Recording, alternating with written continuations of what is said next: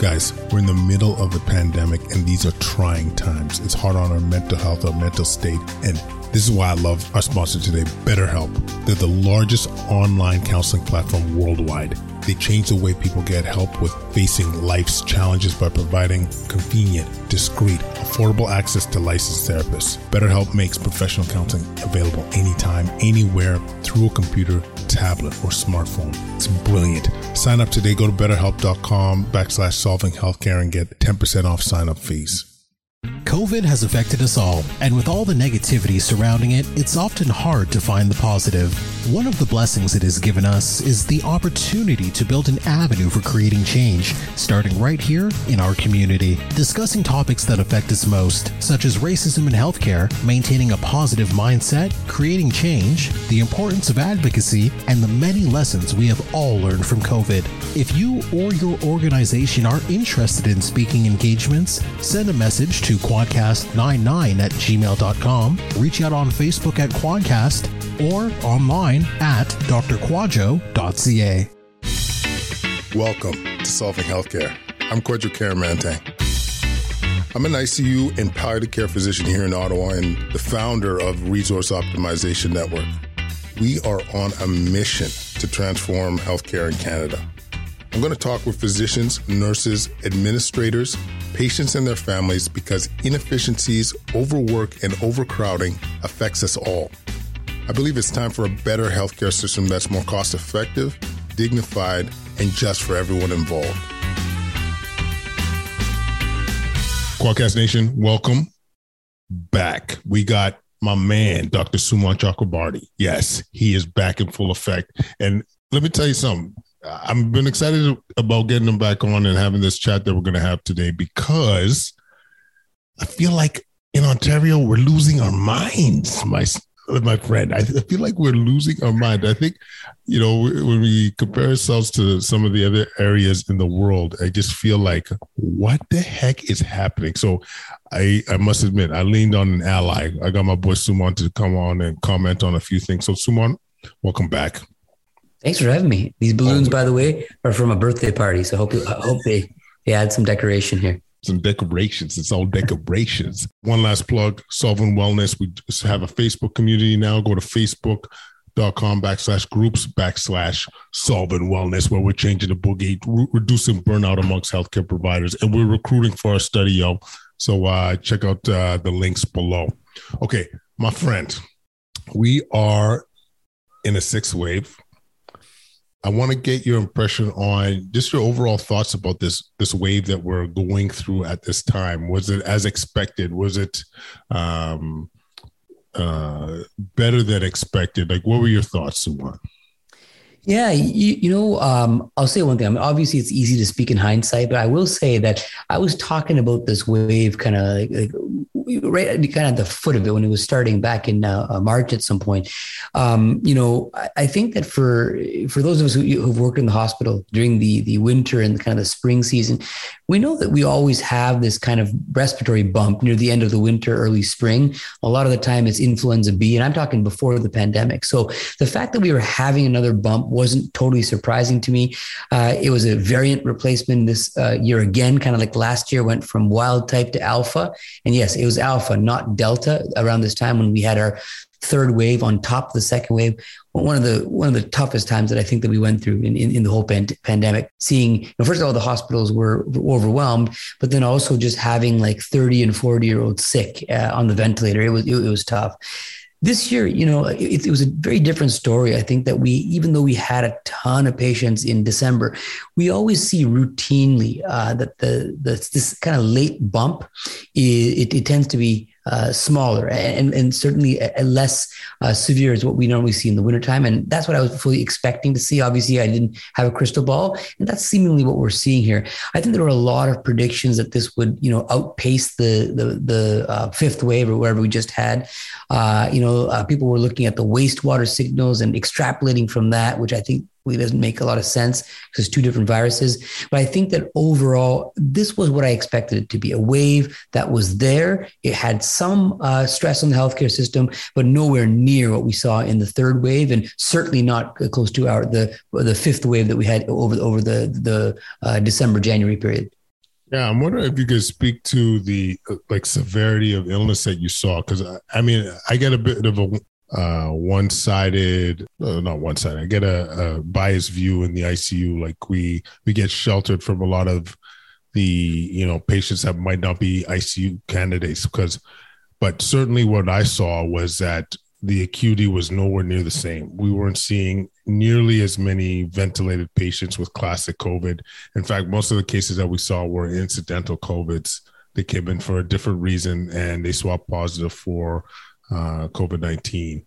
But, you know, you have a broader landscape of what was going on. So, w- what was your impression of the severity of disease? Yeah, I agree, Kwadwo. This was like completely different. I mean, we were seeing mainly people that were uh, coming into hospital. Uh, it's hard to say whether it was incidental or the COVID was more of a catalyst. But for example, you would see an 85 year old person, multiple comorbidities, often from a nursing home.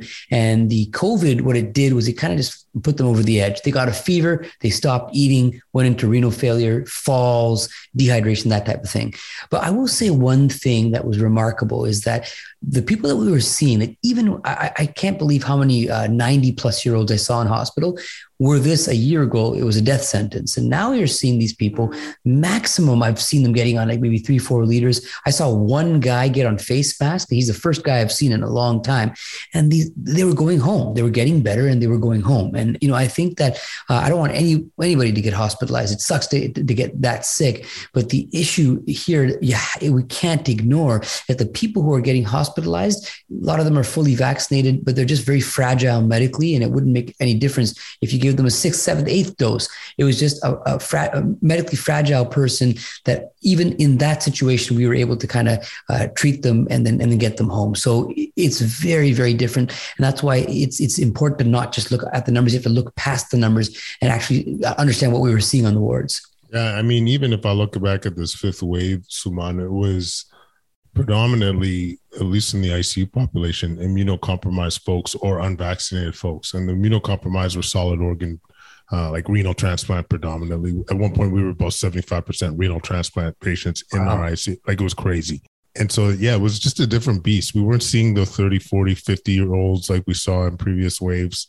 But yeah, it, it really it, it felt different. Like, you know, when you, you see a ward that, that would have an outbreak in previous waves, there'd be some people that would it would be fatal for some some of the patients. Oh yeah. And we weren't seeing really this in this sixth wave where people would um, you know, become sick from during those uh, during those outbreaks. So you know, this is of course there's exceptions. Of course, I'm not generalizing to everybody. I'm just saying from what I saw, um, this was completely a different beast. Yeah, and I, I think we can't, we really can't stress how much different it was. Like, know, we're the same thing at Trillium that the, the number of people in the ICU in the last, you can count on one hand people that actually had that classic, you know, COVID hypoxia, bilateral, uh, uh white, not whiteout, but, you know, severe infiltrations, uh, needing Airvo. We didn't have that. And, you know, I think that we really have to remember that, uh, the, you know, not just with vaccination, but also people who have gotten COVID and gotten immunity from that, you now have a population that's no longer immune naive, plus a, a variant that uh, uh, is intrinsically less severe, especially in those with immunity. You know, we, we, have to really take that into consideration uh, when uh, looking at what's happening on the ground. Yeah, and, and to reinforce that too, we, we were talking about what do they say? At one point, they were saying like 100,000 infections per day kind of thing. Yeah. You know what I mean? When you look, 100,000 cases per day, and then you look what our hospitalizations were doing like that was really reassuring in some ways. You know what I mean? Like it just it didn't fit. It didn't fit what we were seeing in previous waves. That's true. Eh, eh, we, look, we have to remember that, like, I think that people, uh, when you're kind of waves for us, especially for the first three or four, they meant uh, disruption to our lives. It meant restrictions, uh, uh, mainly restrictions. That was the, the, biggest thing. And then you just have to remember that when you get a wave going through and you have a population that has so much immunity, uh, that makes a difference. And this is how pandemics progress in the past. And you have to remember that immunity is something that is uh, such a huge part of this and what helps us to get past this this uh, disruptive phase of the pandemic. And, and to reinforce too, I, I don't know how much was said on the record for for you, uh, Sumon, but I know we've had some offline discussions. The the natural immunity and the hybrid immunity, how protective it truly was from severe disease. Like I think this is what was really and a less severe uh, variant. Like when you add it all up, this was like like really positive. Uh, like really prepared us for this sixth wave. Like like you know knowing that you know you hear different numbers for seroprevalence or how many patients have or people have actually gotten positive from Omicron or previous uh, variants, but you know, like having that level of immunity, that hum, uh, um, hybrid immunity vaccinations, like we really were in a good spot, relatively speaking. I agree, and and you know I'm in Peel, um, the uh, which is for for a lot of the pandemic we were at the very top in terms of incidents, just because again you know the, the structural factors, uh, factories, multi generational homes, dense population, and I, I, don't know, I haven't uh, checked as of today, but you know, for the last several weeks, we've been right at the bottom in terms of incidents. Now, of course, some of that might be testing behavior, but also I just think there's a ton, a ton of immunity, whether it's like you mentioned, uh, uh from the vaccine, from infection itself, or from both. And this cannot be ignored. And this is why we're in the situation we are now. Hundred percent, and and I mean, this gets a little bit to the why many of us were were were advocating that we didn't need to escalate restrictions. We didn't need to escalate uh, mandates and so forth. So I wonder if I could get your thoughts. Like there was a, it was pretty heavy handed. Those that are wanting to bring back mask mandates, and I mean, you've been on the record saying, you know, we're good. Like we don't need to be adding more in terms of uh, mandates and restrictions. Like what? What are your thoughts on that? Like, you, what what made you confident in that decision? What, where do you, how do you feel about what's being said even now today? Because there's still, in this spot we are in now, some hardcore enthusiasts saying, "Where's the mandates? I, I, hear you. No, no. To be fair, I wasn't confident or anything. Just that I thought, like, given the evidence that we were seeing in other parts of the world, uh, like England, uh, I think England's the, the great example. Uh, but also just kind of what I was seeing that uh, you look at different jurisdictions. So many places were trying restrictions, uh, mask mandates, whether surgical masks or uh, you know the N95 equivalents in places like Austria. They were all having the same thing, a wave. And it, you know, I was realizing that what we didn't really have much control over the the trajectory of the wave unless you were able to lock down an entire population. Then you know for example what we're seeing in, in china right now right? But here you know we're not really doing much to blunt the wave. And if you remember in the first wave the very first wave the, it was one of our uh, kind of one of our biggest ones we didn't have a mask mandate and it still ended up uh, uh, coming down. And i think the point is that th- these things kind of go up they hit a number of the susceptible people and they naturally come down. And it's been happening relatively quickly so with that, you realize whether you mask or you didn't mask, it didn't make a difference. And I think that um, one really interesting quote that I heard from an article, I, I forgot where, maybe it was in the Atlantic, but uh, the point is at the very beginning of all of this, we had a strategy. And the strategy was let's try to do whatever we can to break transmission chains, to keep community transmission low so we can reduce hospitalizations, right? The, the, whole two weeks to flatten the curve. What ended up happening is the strategy became the goal. Uh, you know, the strategy of keeping things suppressed became the goal. And it, we kind of, it was very, very difficult to shake that even to this day. But I think the long and short of it is, I think it, before the, everything was dropped in February, I looked at this and thought, look, masks, I think on an individual level, if you're wearing a high quality, well fit mask, it could protect you right? But on a population, by asking everybody to mask, it wasn't really blunting anything. So I think that's the reason why I thought it was time to lift the mask mandate. It was time to lift restrictions. And look, we had all of this at a time where everything was wide open. We have no mask mandate and we're plummeting right now in terms of not just cases, but also hospitalizations. And I think that's what we need to consider going forward that we're going to have more waves of this thing, just like we're just going to have respiratory season. I don't think that we should be uh, reinstating any sort of mandate or restriction going forward. Yeah. And I think we need to remember too, like, there's other, like, just next door in Quebec, didn't have an active mask mandate and they had a similar wave of it as us, had higher numbers, in fact, per capita. You, you and, mean they did have a mandate? They, oh, sorry, yeah, yeah, my, my bad. They had a mandate. Yeah. Um, they had uh, higher numbers per capita in terms of uh, cases and hospitalizations. So, you know, just as a real world example, in terms of you know, uh, seeing if we would expect a, ma- a mass mandate to drastically impact our numbers. It's just I feel like we just don't learn. Like I feel like this is what gets on my nerves. It's like we have data in front of us, and we somehow think maybe in Ontario we're a little bit different. We can ignore what's happening next door. We can ignore what's happening in jolly old England, governor. You know, like it's just. so yeah, I, I guess um, I just feel like I feel like it's kind of like we were talking about offline. This like I think we really need this perspective shift. I think, and I don't know how to create this. You know, I keep trying to like. The other day, I was asked to do an interview, that, uh, and at, at, uh, I remember talking to uh, one of the colleagues, and I'm like, I don't even feel like I need to talk, address some of this stuff, man. Like this, we're beyond this now. Like mm-hmm. I want to talk about recovery. I want to talk about the path forward. I want to talk about how we catch our, our country back. I want to talk about how we get back to normal life. That's what I want to get on. Not like, oh man, this case number in this area went up. Like I'm done. I'm done personally. Do you know what I'm saying? So I, I agree.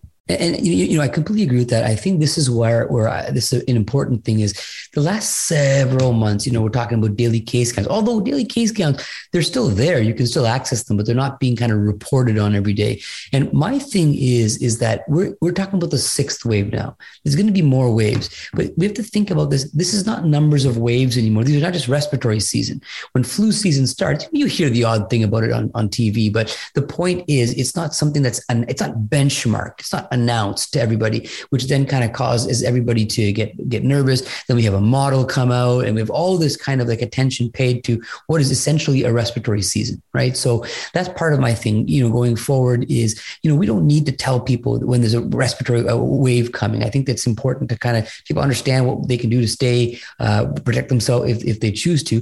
And the other thing is the idea. It's kind of gotten into our lingo a bit. Like okay, you're saying bye, stay safe. You know, uh, a long weekend's coming up, stay safe. And I don't even think that's necessary anymore. We don't need to be telling people to do things in order to try to de- decrease transmission. We, we, don't need to do that. I mean, the, we, we, can't. First of all, it's it's essentially impossible to stop the transmission of Omicron, given how how um, contagious it is. Uh, you know, of course, in the hospital area, in other high risk areas, that's very different. I think that's it's important. I do like the idea of uh, going forward with new buildings with good ventilation. That stuff all makes sense. But I think that the idea that you should be telling everybody, hey, you know, it's uh, May 2 force coming up, be safe, you know, be careful. I don't think we need to be doing that. And that just kind of always has this cloud over what we're doing. And I, I think that really affects people. It's like, you know, you're having a good time, but that cloud's going to be there. It's going to come back. And really, I think going forward, in the next respiratory season, no mask mandate. You can have a recommendation and no need for restrictions because we've proven that look what happened with things wide open and we lived through it. And I think this is what's going to happen in the future. But I still do think that we should control what we can control, and that's getting people vaccinated uh, and boosted uh, who are at high risk. Absolutely, and I just I feel like we're wrecking people with with this lack of uh, with this continuous uh, fear narrative. Like I, I ran into a nurse the other day. She's got a seven and five year old. B- both got COVID, and she was you know, I was I approached her. I'm like, "Are we shaking hands? Are we bumping fists?" I wasn't sure, and she would she was didn't want to do either. She's like, "I'm still nervous." I'm like, "Your family just went through COVID." And you, and you and she was like, "Yeah, they were fine. I know everything went." And and she was like, "I'm still nervous. I, I still uh, I just uh, I'm worried about getting COVID again and all these so forth and all these kind of comments. I'm like, what is happening? It's like the, you're seeing people and you know, they've you're uh, a month recovered from their COVID, no asymptomatic, still masking in public or whatever. And I'm like, what is it? Fear? Is it like, do you? Is it education? Is it like, uh, uh, you know, want to show that you care? Whatever it is, we need to be I don't know. I just feel like we need to be better. I just feel like we need to continue to move and, and shift that narrative of being like uh, going back to that normalcy, going back to that normal life, because all these limitations, restrictions, they impact people. Like I, I, another story, yeah. I remember uh, uh, hearing from a teen, a teen, a young teen girl saying, you know, she was in an area doesn't need her mask, but she wants to wear a mask because she could hide her face a little bit more, like to be, appear more attractive. I'm like, what the fuck are we doing to people? I know. I know. know what I'm saying? Yeah. Oh, Yeah, it, it's, it's terrible. And, and like, you know, that, that's the thing that, uh, you know, these types of you know, social cues, facial expressions, um, you know, uh, just the idea of I see. Actually, you know, uh, um, since the, uh, the mask mandate dropped, there's some people that I I've been working with. you know, seeing uh, when as you're walking out of the hospital, I'm seeing their face for the very first time, oh, and uh, totally. it's refreshing. It's refreshing, but it, it's just I realize that how long we've been in this. The hospital is going to be a different story. I'm not mm. in any way, shape, or form saying that we should stop doing that. It's a different circumstance, but uh, outside there like, you know, I, it's been great this last six weeks without it. And just being able to go into a place, uh, see people smiling. Uh, you're still seeing a lot of outdoor and uh, indoor masking, but I know that as time goes on, that will, that, that will uh, decline. Yeah. And just in case I get, you know, the emails, I'm not, I, I, respect the individual choice. I just want you to make sure it's an educated choice and you're doing it to protect yourself when you feel like you need to be protected, not just for virtue signaling or whatever the term might be. Uh, it's a, a good question in the in the text box. And like you know, I'm trying to always preach like let's let the data support our our policies and our decision making. And right now in this country, if you're unvaccinated, you can't go on a plane or train to visit your loved one. Like one of these things that these scenarios I heard about not that long ago is someone's someone's loved one is dying and they want to get on a plane to go see them before their last days, can't do it because they're unvaccinated. You know, I, any thoughts whether you feel like this is going to end or for warrants uh, further discussion? Yeah, I, I think right now, uh, especially now with the, the amount of immunity that we have on the ground, whether it's from the vaccine or from being infected, um, the idea of that the small number of people who aren't vaccinated. I don't understand the reason for this coercion. First of all, I don't think coercion should be used at all for um, getting people to do a medical intervention. But I think that uh, this sort of like hyper uh, focus with so much kind of uh, disdain rained down on people that haven't gotten vaccinated is is troubling to me, especially uh, just because it's not the way that I want to treat somebody. The idea that an unvaccinated person can't go on a plane, uh, I think plane or train, right? yeah, plane or train any kind of uh, pub, that type of uh, uh, transportation, especially when we know the vaccine doesn't do a very good job of preventing transmission. So the risk, uh, you, you, know, on a population scale is not really all that different. So uh, I, I think it should have been lifted a long time ago. I think it is discriminatory. And yeah, it leads to these awful situations of people not being able to see their family. When if you remember that you know if the if you're vaccinated and you have an unvaccinated person around you you know you're protected against severe disease. If anything if that person hasn't been exposed they're at more risk right? But now we're in a different stage. We're 2 years into this. People have even the vac uh, people even people who are unvaccinated a large a, a portion of them have immunity from from mm. being um, infected. So I just think that all of these types of short-sighted policies should be lifted like you mentioned, going back to, to normal life, realizing COVID's now with us. Uh, we have uh, tools to, to treat it. Uh, you don't ignore it, but that's something that we can deal with in the medical field. And for the most part, you know, we, have done a pretty good job, and the, the vaccine has done a great job in keeping people out of the hospital. Yeah, absolutely. I, I yeah, I, I, do think overall that language, uh, we, I think we did lose that narrative a little bit of like explaining to folks like the per, the, the main value of the vaccine is to reduce your risk of being hospitalized too. I think this is one thing that got lost for sure. Um, but uh, you know, this is something that you know I feel like I'm continuing having to to educate folks on. Um, yep. Got another question in the chat box. Would you go to a concert today without a mask? Like, Technically, yeah. I have. I, I, mean, I mean, I a concert. I went to a, the Raptors game. I've been a couple of times actually. In fact, I went to a Raptors game um, even before. You remember in October, November. Yeah. October, November, December, there's a period where things were wide open, right? Yeah. So uh, I, I, went to, to that. I, I, think that for me is that, listen, like I know that there's a risk of COVID there. Um, although, to be fair, I think those of us who've been working in the hospital since 2020, I'm sure we've been exposed multiple times. Mm. Right? I, I, there's, there's an interesting study that uh, was looking at uh, healthcare workers that had been exposed multiple times and then not gotten clinical COVID. I didn't get it until way later. Um, but the point is, is that look, I, I, think that if you didn't know if if you didn't know it was COVID, it just felt like you know having uh, I'm, I'm vaccinated. It felt like having just a, a febrile respiratory illness felt unwell for a day or two and then I was, I was back on my feet. Right. And uh, the thing is that knowing that it was COVID or not knowing wouldn't have made any big difference. So I think for me, it was important. I, I got to get, uh, got to, I got to watch basketball. I love basketball. I got to watch a hockey game, uh, just being with my, my uh, friends that I haven't seen in a long time. That to me was worth any small risk of, uh, of COVID. Yeah. I mean, I'll, I'll answer similar to you, Sumon, like, um, you know, I know my risks and, and you know, I'm not anxious for myself to, to get uh, for a COVID infection. And, uh, you know, if the times were different, if I were, you know, immunocompromised, metabolically unhealthy, unvaccinated, it'd be a different story. But I'm, I'm would embrace it at this stage. You know, like it's, it's not 2020. You know, I, I think that's to me what is is is lost in all of this. And and not to be too repetitive but it's not the same virus that it was um, not only from a virulence perspective but also from uh, what it can do to us based on our our excellent vaccination uh, rates and so forth. I'm wondering because this is a question i get a lot is you know who, who needs a fourth dose? Does everybody need a fourth dose?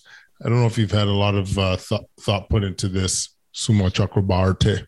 Yeah, yeah. I, I don't know who does, to be honest with you, because I, think the thing that's bothered me with the uh, booster rollout, first of all, I think that um, when you're in an emergency phase, like we were, for example, in January 2021, um, you, you, have to make calls without uh, as much evidence as you, you'd like. And I think we did the right thing. We, we um, you know, rolled the vaccine to the highest risk people first. Uh, we went to certain uh, neighborhoods as well, to certain FSAs where there's a lot of transmission. And I think that that was the right call. Uh, could we have done things better? For sure. I think we did that. Now that we're out of the emergency phase, I think that we really should be waiting for RCTs uh, before doing any widespread uh, vaccine policy.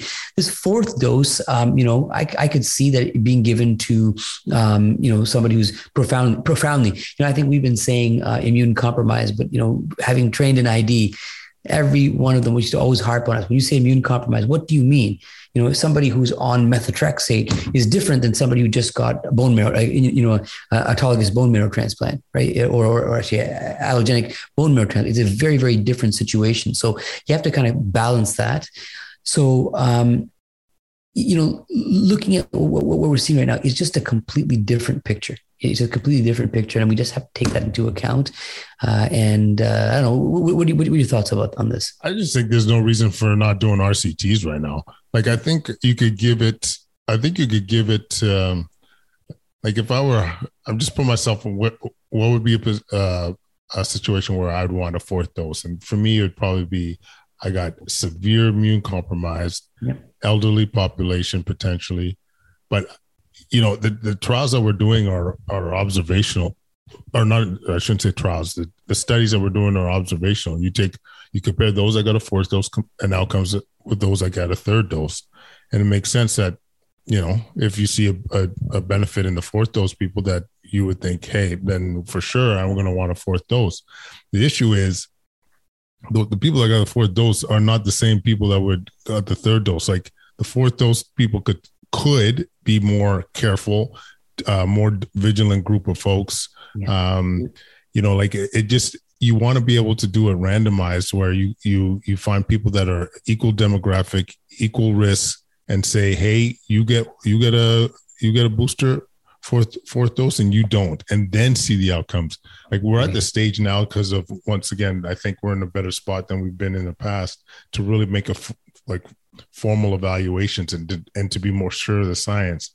Um, but you know, like I said, if there's with with the data that we have today, if I were in those high risk categories, I would, I, I would, I think I would take an extra dose. And there's also, I think, you know, we're seeing this waning effect that's happening. The first dose, if I'm not mistaken, it, it, it was waned. Uh, it was in the, the, New England Journal paper. I think it's out of Israel, right? They showed mm-hmm. waning at like three to eight weeks, which is like even faster than it did with yeah. the third dose. And that makes you think that still might be something that you could use, but you, you might want to time it uh, for a respiratory wave, right? So giving it now, you might be shooting the shot too early. Right? That's either way, you, you, know what I'm saying? So yeah. either way, like, you know, I just, it really makes me uncomfortable that fourth dose was something announced by um, the CEO of Pfizer, what's his name, Bourlas.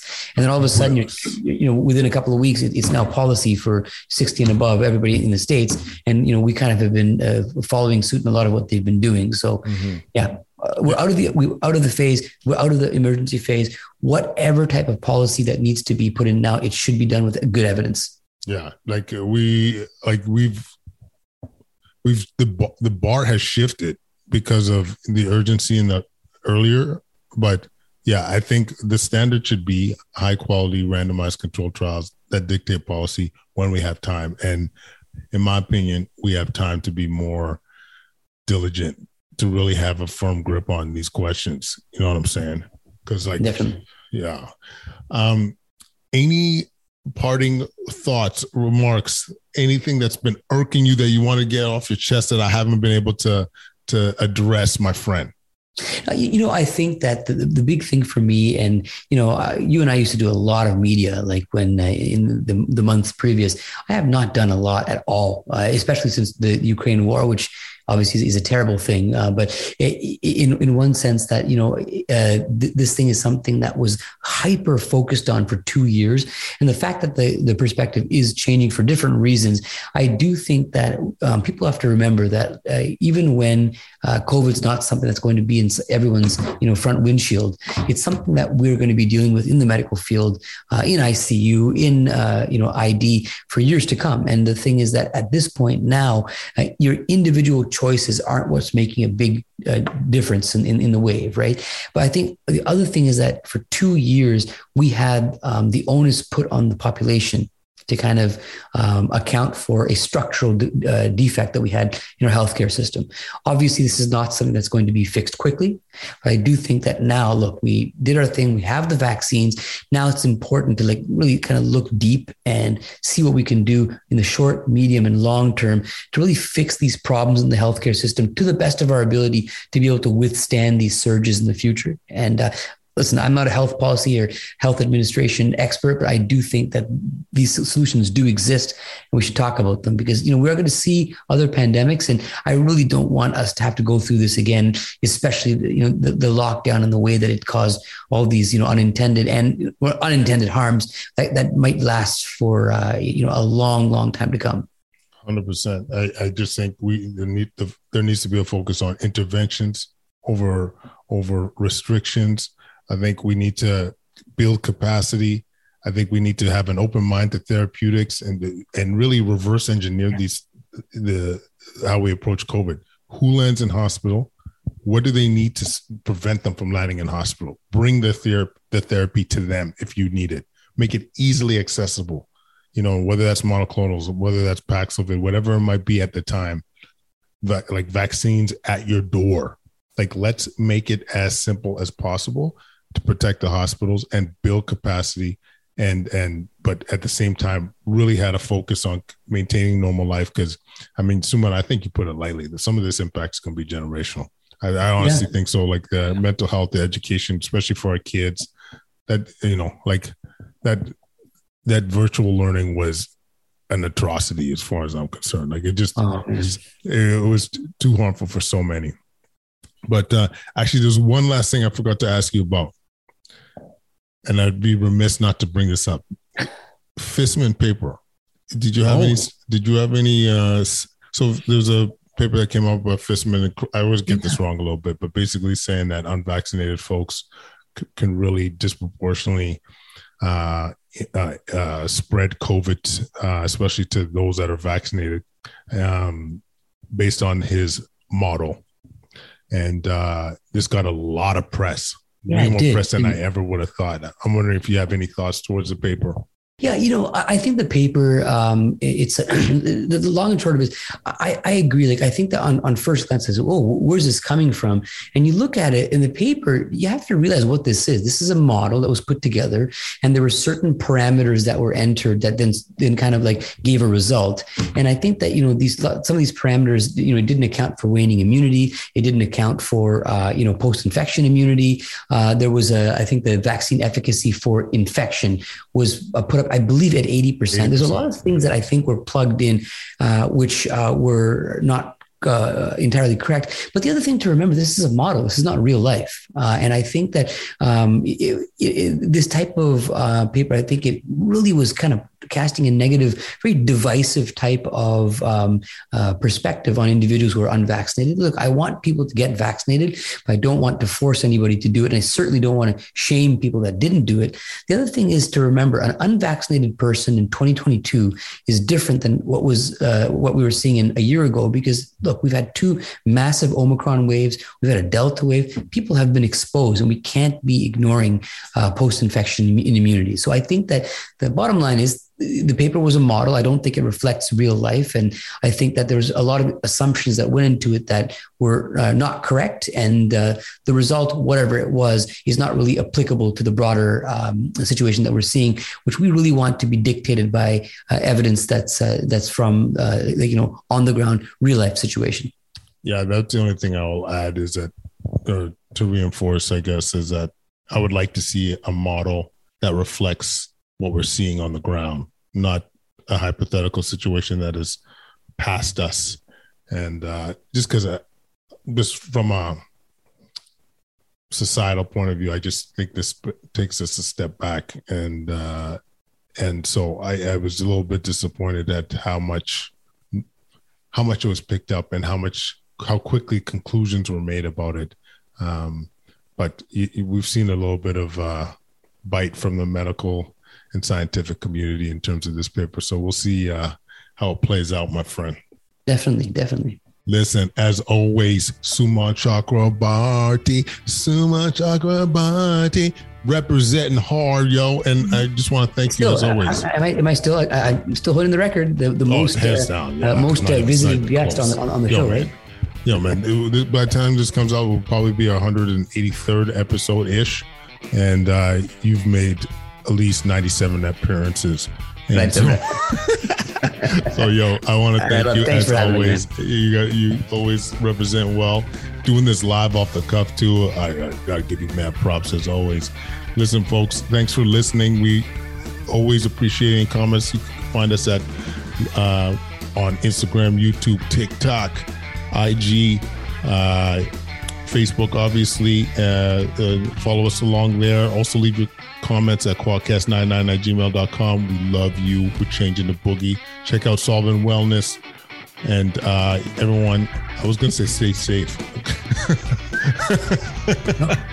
everyone, have fun. have fun. Be joyous. You know, uh, Hal Johnson and you know, Joanne McLeod, keep fit and have fun. Yeah, keep fit and have fun. Yeah, man. Yeah. Oh, that's perfect. Perfect words. All right, folks. Thanks so much. See you, man.